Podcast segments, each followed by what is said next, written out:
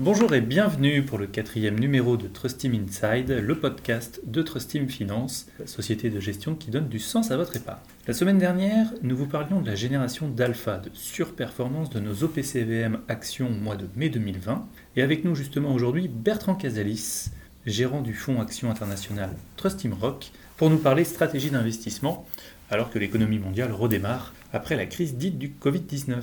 Bonjour Bertrand. Bonjour Cyril. Nous avons plusieurs questions et notamment trois questions à vous poser euh, aujourd'hui Bertrand. Euh, tout d'abord, quels ont été vos arbitrages au sein du fonds Trust Team Rock et vos secteurs d'investissement privilégiés?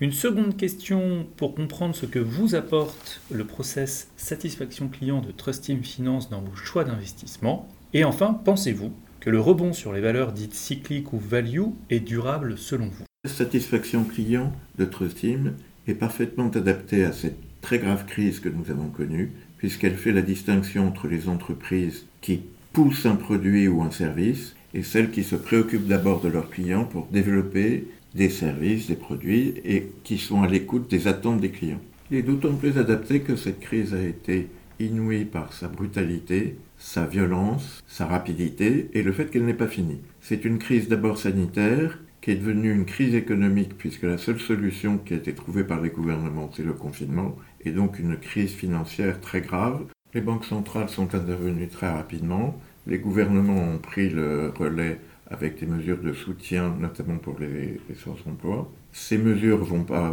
ont un terme et surtout ont un coût économique et budgétaire colossal d'autant plus que la, pandémie n'est probablement pas finie.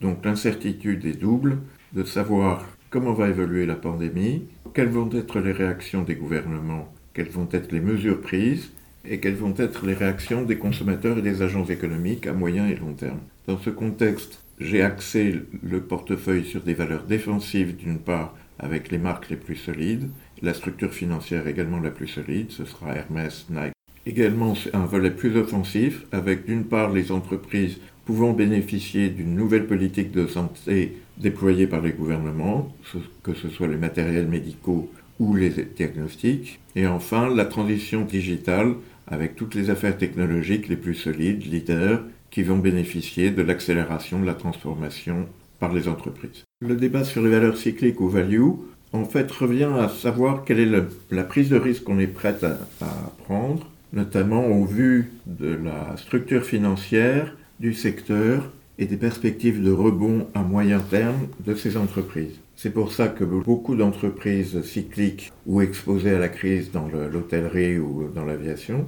ont fait appel à des lignes de crédit et ont lancé des emprunts pour être sûrs de pouvoir passer la crise. Merci Bertrand. Vous pouvez retrouver l'interview vidéo de Bertrand Casalis sur notre site trustim.fr dans l'onglet Actualité.